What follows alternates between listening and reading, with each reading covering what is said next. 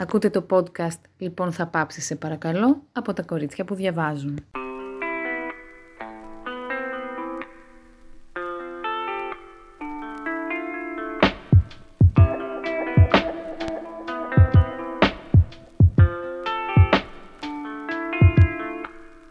Καλώς ήρθατε σε ένα ακόμη επεισόδιο του podcast «Λοιπόν θα πάψει σε παρακαλώ». Είμαι η Στέλλα.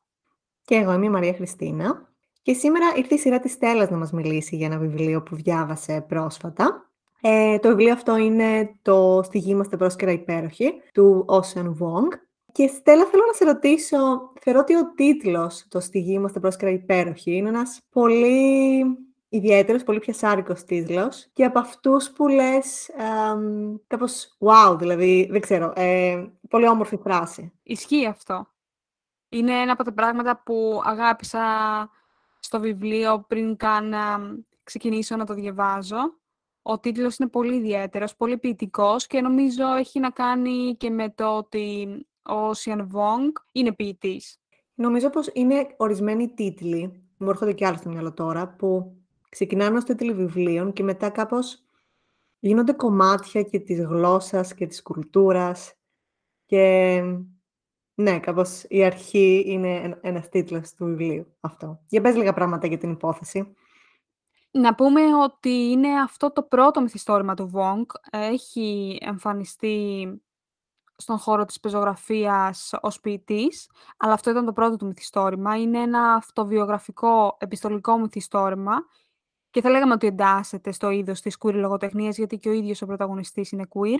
Ο Βόγκ λοιπόν γράφει αυτό το βιβλίο ως μία επιστολή προς τη μητέρα του, η οποία είναι αναλφάβητη. Mm.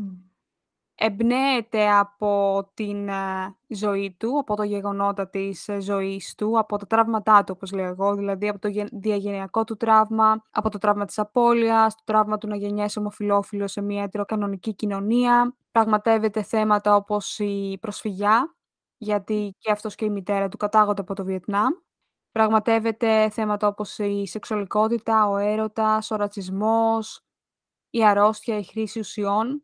Και πώς γίνεται ένα βιβλίο να πραγματεύεται τόσα θέματα και να το κάνει αποτελεσματικά, γιατί όντως πραγματεύεται πολλά θέματα. Νομίζω ότι ο Βόγκ δεν ξεκίνησε, δεν έκατσε ένα απόγευμα μπροστά στον υπολογιστή του και είπε τώρα θα κάτσω να γράψω ένα βιβλίο για την προσφυγιά ή για τον πόλεμο στο Βιετνάμ αποφάσισε να καταγράψει τις μνήμες του, να έρθει αντιμέτωπος με τους φόβους του, με τις αλήθειες του και γι' αυτό εν τέλει το βιβλίο για μένα έχει τόση μεγάλη επιτυχία, γιατί είναι αρκετά δημοφιλές ε, βιβλίο, να πούμε. Και στο Bookstagram είναι πολύ δημοφιλές. Ναι, ισχύει. Και εμένα μου άρεσε πολύ. Αυτό ήθελα να σε ρωτήσω, ναι, να μου πεις αν, όντως, αν σου άρεσε πράγματι. Ναι. Μου άρεσε πολύ γιατί σε κάνει ο Βον κομμάτι της ιστορίας του με την αμεσότητα και τη λυρικότητα του λόγου του. Νιώθεις ότι οι λέξεις αναπνέουν, οι εικόνες του βιβλίου ανθίζουν μέσα σου.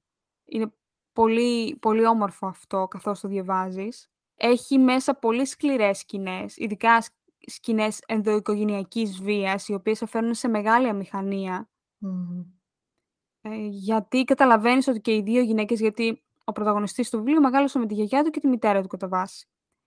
Και οι δύο γυναίκες μεγάλωσαν ε, κατά τη διάρκεια του πολέμου στο Βιετνάμ, οπότε βλέπουμε ότι και οι δύο πάσχουν από μετατραυματικό στρες και ίσως και η γιαγιά του να πάσχει και από συναισθηματική διαταραχή. Οπότε νιώθεις και συμπόνια για αυτές τις δύο γυναίκες. Δεν ξέρουν πώς να μεγαλώσουν ε, αποτελεσματικά και με να φροντίσουν ένα παιδί. Οπότε και το παιδί, ο πρωταγωνιστής, αναγκάζεται να ενηλικιωθεί γρήγορα. Ξέρεις, για μένα είναι ένα βιβλίο το οποίο παρόλο που, όπως είπες, είναι πολύ δημοφιλές και το έχω δει να κυκλοφορεί ε, και ξέρω πως ε, και φυσικά και εσύ το διάβασες ε, και η Μάγδα ήθελε να το διαβάσει, ε, το άλλο κορίτσι που διαβάζει. Ε, εγώ δεν αισθάνθηκα καθόλου, μέχρι στιγμής δεν έχω καθόλου την περιέργεια να το διαβάσω. Θα ήθελα λοιπόν να σου ζητήσω να μου πεις τρεις λόγους για τους οποίους πιστεύεις ότι θα άξιζε να το διαβάσω. Εσύ συγκεκριμένα. Τέλος πάντων, οκ. Αυτό το βιβλίο σε βοηθά να καταλάβεις ότι ο πόλεμος και οι συνέπειες του πολέμου δεν σταματάνε σε μία γενιά. Μμ. Όπως ο πόλεμος στο Βιετνάμ επηρέασε γενιές και γενιές και γενιές. Έτσι και μου ήρθε στο μυαλό τώρα με όλα αυτά που συμβαίνουν ότι αυτό, αυτό που συμβαίνει τώρα πόλεμο στην Ουκρανία δεν θα επηρεάσει τη γενιά μόνο εμ, αυτή που ξεσπιτώνεται, αλλά και Μμμ. τα παιδιά που είναι μικρά τώρα, αλλά και ενδεχομένως τα παιδιά τους. Οπότε ίσως ένας λόγος είναι αυτός. Επίσης, θεωρώ ότι το μυθιστόρημα αυτό σε βοηθάει να αποδεχθείς έστω και για λίγο τη δική σου θνητότητα, Μμμ. γιατί ο Βόγκ είναι, τουλάχιστον φαίνεται αυτό που βγάζει μέσα από το βιβλίο, φαίνεται ότι είναι πολύ ειλικρινής με τον εαυτό του. Και ενώ, ξέρεις, έχει περάσει τόσα πράγματα και τόσες δύσκολες καταστάσεις στη ζωή του, καταφέρνει και επιβιώνει και έρχεται σε ειρήνη και με τη μητέρα του και με τη γιαγιά του και με τη ζωή του. Άρα είναι μια ιστορία για ανθεκτικότητα. Ναι, σίγουρα. Οκ. Και ο τρίτος λόγος; Νομίζω ότι μ, λογοτεχνικά είναι ένα πολύ άρτιο μυθιστόρημα. Μμ. Και πάντα είναι ωραίο να διαβάζεις ένα λογοτεχνικά άρτιο μυθιστόρημα. Είναι λίγο σαν να πίνεις ένα καλό μπουκάλι κρασί, ας πούμε. Ένα, ή ένα ουίσκι. Καλό ουίσκι. Επειδή είπες νωρίτερα ότι είναι επιστολικό μυθιστόρημα, αυτό στην πράξη και στη δομή του βιβλίου φαίνεται κάπως; Ναι, γιατί απευθύνεται προς τη μητέρα του. Από την αρχή, δηλαδή μέχρι το τέλος, είναι ένα συνεχόμενο γράμμα ή Όχι, χωρίζεται; υπάρχουν και στιγμές που αλλάζει πρόσωπο Μμμ. ή μ, τέλος πάντων γίνεται λιγότερο εμφανές ότι είναι γράμμα, τουλάχιστον το γράμμα που έχουμε στο μυαλό μας. Αλλά πάντα στο επίκεντρο είναι η μητέρα και ο γιος. Μμμ, μμμ. Οκ. Μέχρι στιγμής μας έχεις μιλήσει για τα πράγματα που σου άρεσαν στο βιβλίο αυτό. Υπάρχει κάτι που δεν σου άρεσε ή που σου προσ προκάλεσε κάποια δυσφορία; Ή σε προβλημάτισε περισσότερο από όσο θα ήθελες; Οι σκληρές, ε, εικόνες, ε, του βιβλίου σε ε, φέρνουν σε μεγάλη αμηχανία και μπορεί να είναι triggering αυτό για πάρα πολλούς ανθρώπους. Οπότε Μμ. σίγουρα θα έλεγα κάποιος να προσέξει αυτό το το πράγμα και ίσως να μην είσαι σε όχι εσύ, αλλά όποιος το διαβάζει, στην, ε, φάση να να διαβάσεις ένα βιβλίο με τόσο σκληρές, ε, και σπρακτικές εικόνες. Επίσης, κάποιες φορές η πρόζα είναι πολύ έντονη. Μμ. Εντάξει, νομίζω έχει να κάνει και με το ότι ο ο Wong είναι ποιητής. Τέλος πάντων, κάποιες φορές φαίνεται ότι ο ίδιος ο ο συγγραφέας, α, ενδιαφέρεται περισσότερο να μ, διατηρήσει το βιβλίο τη λυρικότητά του και λιγότερο ενδιαφέρεται, ας πούμε, για την για την υπόθεση. Δηλαδή δεν δεν θα Μμ. πρότεινα να το διαβάσει κάποιος ο οποίος θέλει να διαβάσει ένα βιβλίο με δράση και υπόθεση, αρχή, μέση και τέλος. Αυτό το βιβλίο μπορεί να το διαβάσεις, ε, και ακόμη και όταν το ολοκληρώσεις, να διαβάσεις, θέλω να πω, αποσπάσματα. Είναι λίγο σαν να διαβάζεις, ε, ένα μεγάλο ποίημα, πολύ μεγάλο. Μμ. Ενδιαφέρον αυτό. Δηλαδή και χρονικά το βιβλίο δεν πηγαίνει γραμμικά. Μμ. Χωρίζεται ίσως σε σε 3, ας πούμε, μεγάλα κεφάλαια. Στο ένα κομμάτι μιλάει για την οικογένειά του πολύ και για τον πόλεμο στο Βιετνάμ. Μετά μας μιλάει για την, ε, σεξουαλικότητά του και για το πώς, α, είχε τη σεξουαλική του αφύπνιση, για την σχέση του, την πρώτη του σχέση με τον Trevor. Και στο τελευταίο κομμάτι μιλάει για την, α, ειδικά για τη σχέση με τη μητέρα του και την αρρώστια της. Στέλλα, ποιο είναι το αγαπημένο σου Βιβλίο. σημείο από το βιβλίο; Είναι πολύ δύσκολο να να διαλέξω ένα. Σίγουρα οι τελευταίες 30 σελίδες, ε, του βιβλίου είναι οι πιο έντονες και εκείνες που μου έμειναν περισσότερο χαραγμένες στο μυαλό μου. Μμ. Αλλά δεν θέλω να αποκαλύψω περισσότερο. Κάποιο, μ, αγαπημένο επειδή είναι μια ερώτηση που και εσύ κάνεις συχνά, κάποιο Μμμ. αγαπημένο quote που σου έμεινε από το βιβλίο; Ναι, νομίζω το έχω αναφέρει και σε προηγούμενο επεισόδιο αυτό βέβαια. Μμ. Το quote. Λοιπόν, σίγουρα η πρώτη φράση, τέλος πάντων, που μου έρχεται στο μυαλό, εκτός από τον τίτλο του βιβλίου, που μου αρέσει Μμ. πολύ, είναι μ, αυτό που λέει ο Wong ότι λένε ότι τίποτα δεν διαρκεί για πάντα, αλλά φοβούνται ότι απλώς θα διαρκέσει περισσότερο από όσο εκείνοι έχουν το κουράγιο να το αγαπήσουν. Αυτό είναι αυτό που είχες πει και την προηγούμενη Ναι. φορά, νομίζω. Ναι. Μμμ. Μμμ. Και ένα άλλο σημείο που μου άρεσε πολύ είναι αυτό που λέει ο Βόγκ, μου λείπεις περισσότερο από όσο σε θυμάμαι. Μμ. Εμ, γιατί πραγματεύεται και πολύ την έννοια, την, εμ, το τραύμα της απώλειας και της μνήμης στο βιβλίο. Θα σου πρότεινα σίγουρα να το διαβάσεις, γιατί πιστεύω ότι είναι μια εμπειρία. Ακόμη και αν δεν το ολοκληρώσεις, ακόμη και αν διαβάσεις κομμάτια του βιβλίου. Μμ. Ε, κάτι που ήθελα να ρωτήσω, ε, το οποίο προέκυψε τώρα, ε, δεν, δεν ζει η μητέρα του πλέον όταν...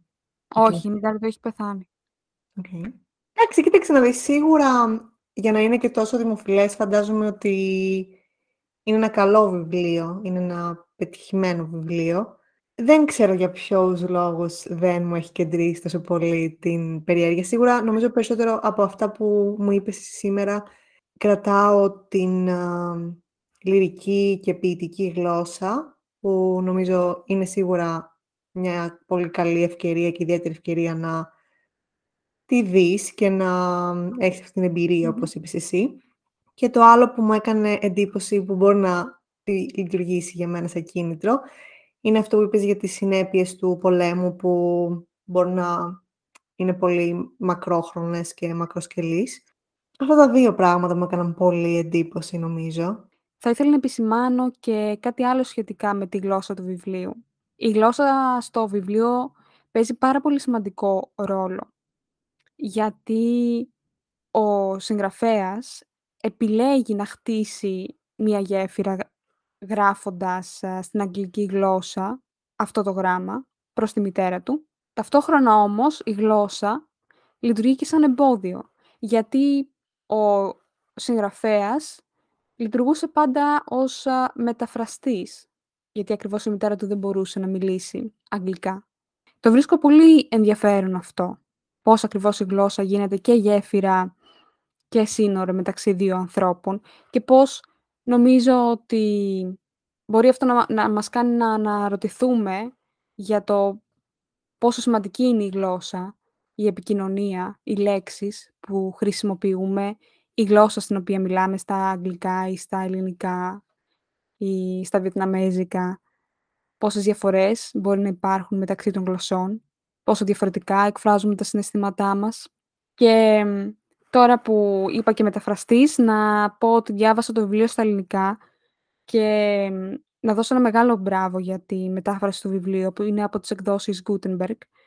Και η δουλειά που έκανε η Εφη Φριδά είναι εξαιρετική. Απίστευτη. Μμ. Σίγουρα φαίνεται αυτό που είπες ότι είναι ένα αρκετά βαρύ Βαρύ βιβλίο. σίγουρα. Ναι. Εντάξει, προσωπικά προτιμώ ακόμα και για αυτά τα βιβλία όταν ξεκινώ να τα διαβάσω να μην έχω στο μυαλό μου αυτό, γιατί πολλές φορές μπορεί να λειτουργήσει λίγο. Εντάξει, αυτό είναι και σε βέβαια αρκετά προσωπικό. Κάποιες ε, σκηνές που εσύ μπορεί να τις θεωρείς ε, δύσκολες, κάποιοι άλλοι να μην τις θεωρούν Μμ. τόσο ε, επίπονες. Με μία σκηνή που, για παράδειγμα, μου φάνηκε πολύ επίπονη, ήταν ε, η μητέρα του δεν μπορούσε να μιλήσει αγγλικά Μμ. και πάει μαζί με την ε, μητέρα της, τη γιαγιά δηλαδή του πρωταγωνιστή και το πρωταγωνιστή που είναι παιδάκι, να αγοράσουν εμ, γλώσσα μοσχαριού γιατί ήθελαν να μαγειρέψουν μια βιετναμέζικη συνταγή. Προσπαθεί να συνεννοηθεί η μητέρα με τον κρεοπόλη, χωρίς να ξέρει αγγλικά, οπότε μιμείται κάπως το μοσχάρι, προσπαθεί να επικοινωνήσει μαζί του με, μέσω παντομήμας με έναν διαφορετικό τρόπο και εμ, αρχίζει να την κοροϊδεύει ο κρεοπόλης. Η μητέρα μετά κοιτάει το παιδάκι, ο- το οποίο τώρα το παιδάκι πήγαινε ε, δημοτικό, που και αυτός δεν μιλούσε πολύ καλά εμ, αγγλικά και δεν ήξερε καν πώς μπορεί να, να πει για τη γλώσσα του, του μοσχαριού, φαντάζομαι, σε αυτή την ηλικία. Οπότε προσπαθεί το παιδάκι κάπως να, συν- να- να συνεννοηθεί ή τέλος πάντων να βοηθήσει τη μητέρα του και δεν μπορεί. Και φεύγουν χωρίς να έχουν πάρει φαγητό εν τέλει. Η αίσθηση αβοήθητου σε... Ναι, σε, σε μια χώρα όπως είναι η Αμερική και... Ναι, δεν ξέρω. μου- Αυτή η σκη- είναι μία από τις σκηνές που, από, από τις πρώτες σκηνές του βιβλίου που είπα, οκ, ωραία, καλά θα πέφτω. Δύσκολο, πολύ δύσκολη εμπειρία. Ναι, και για το παιδάκι, αλλά και για την ίδια τη μητέρα, αν το σκεφτείς, ε, είναι πολύ δύσκολο. Μάλιστα. Ναι, ελπίζω να μην σας βάρυνα πολύ. Είναι ένα μικρό γεμαντάκι για μένα και σίγουρα το προτείνω ανεπιφύλακτα στους ε, ακροατές. Η ερώτηση φαντάζομαι είναι λίγο ρητορική, αλλά θα διάβαζες κάτι άλλο του Βουόγκ, επειδή είπες ότι είχε ασχοληθεί με την ποιηση. Ναι, νομίζω ότι θα διάβαζα κάποιο άλλο βιβλίο του Βουόγκ. Μάλιστα μετά το «Στη γη είμαστε πρόσκαιρα» υπέροχη κυκλοφόρησε και ένα ακόμη βιβλίο, μια ποιητική συλλογή που ονομάζεται «Time is a Mother». Και σίγουρα είναι ένας συγγραφέας που είναι αρκετά υποσχόμενος. Μάλιστα διάβαζα μια συνέντευξή του πρόσφατα που έλεγε ότι δυσκολεύομαι, και μου έκανε εντύπωση αυτό, δυσκολεύομαι πολύ να γράφω ποίηματα και κείμενα στο τρίτο πρόσωπο, γιατί νιώθω ότι παίρνω μια τεράστια απόσταση από τον πρωταγωνιστή, από τους πρωταγωνιστές του βιβλίου. Μου άρεσε πολύ αυτό. Και μάλιστα στην ίδια συνέντευξη, όταν του έγινε ερώτηση για το πώς αποφάσισε, γιατί το να γράψει κανένας ένα επιστολικό μυθιστόρημα δεν είναι εύκολο. Παίρνεις ένα πολύ μεγάλο ρίσκο όταν αποφασίζεις να γράψεις επιστολικό μυθιστόρημα. Μπορεί εύκολα να γίνεις πολύ βαρετός. Και όταν ε, ρωτήθηκε γιατί επέλεξε αυτή τη φόρμα, απάντησε ότι ο Moby Dick ήταν η έμπνευσή του και πώς ε, εκείνο το βιβλίο τέλος πάντων είχε μια αρκετά ιδιαίτερη φόρμα, γιατί ακριβώς ήθελε να εκφράσει αυτά που ήθελε να εκφράσει ο συγγραφέας.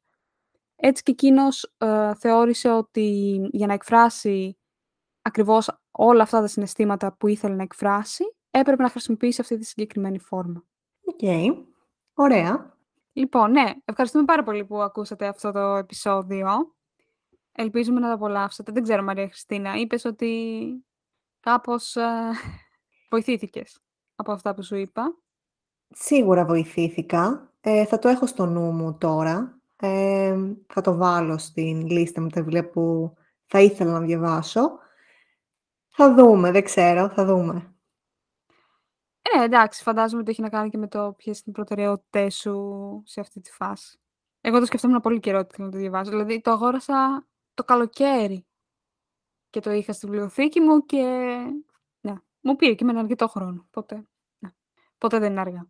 Ευχαριστούμε τη Στέλλα για την πολύ όμορφη παρουσίαση του βιβλίου. Εγώ ευχαριστώ που με ακούσατε. Αν σας άρεσε το επεισόδιο αυτό, θα μας βοηθούσε πολύ να μας βαθμολογούσατε με όσα αστεράκια θέλετε, από όπου μας ακούτε. Ήμουν η Στέλλα. Και εγώ ήμουν η Μαρία Χριστίνα. Και μέχρι το επόμενο επεισόδιο να είστε καλά. Γεια σας!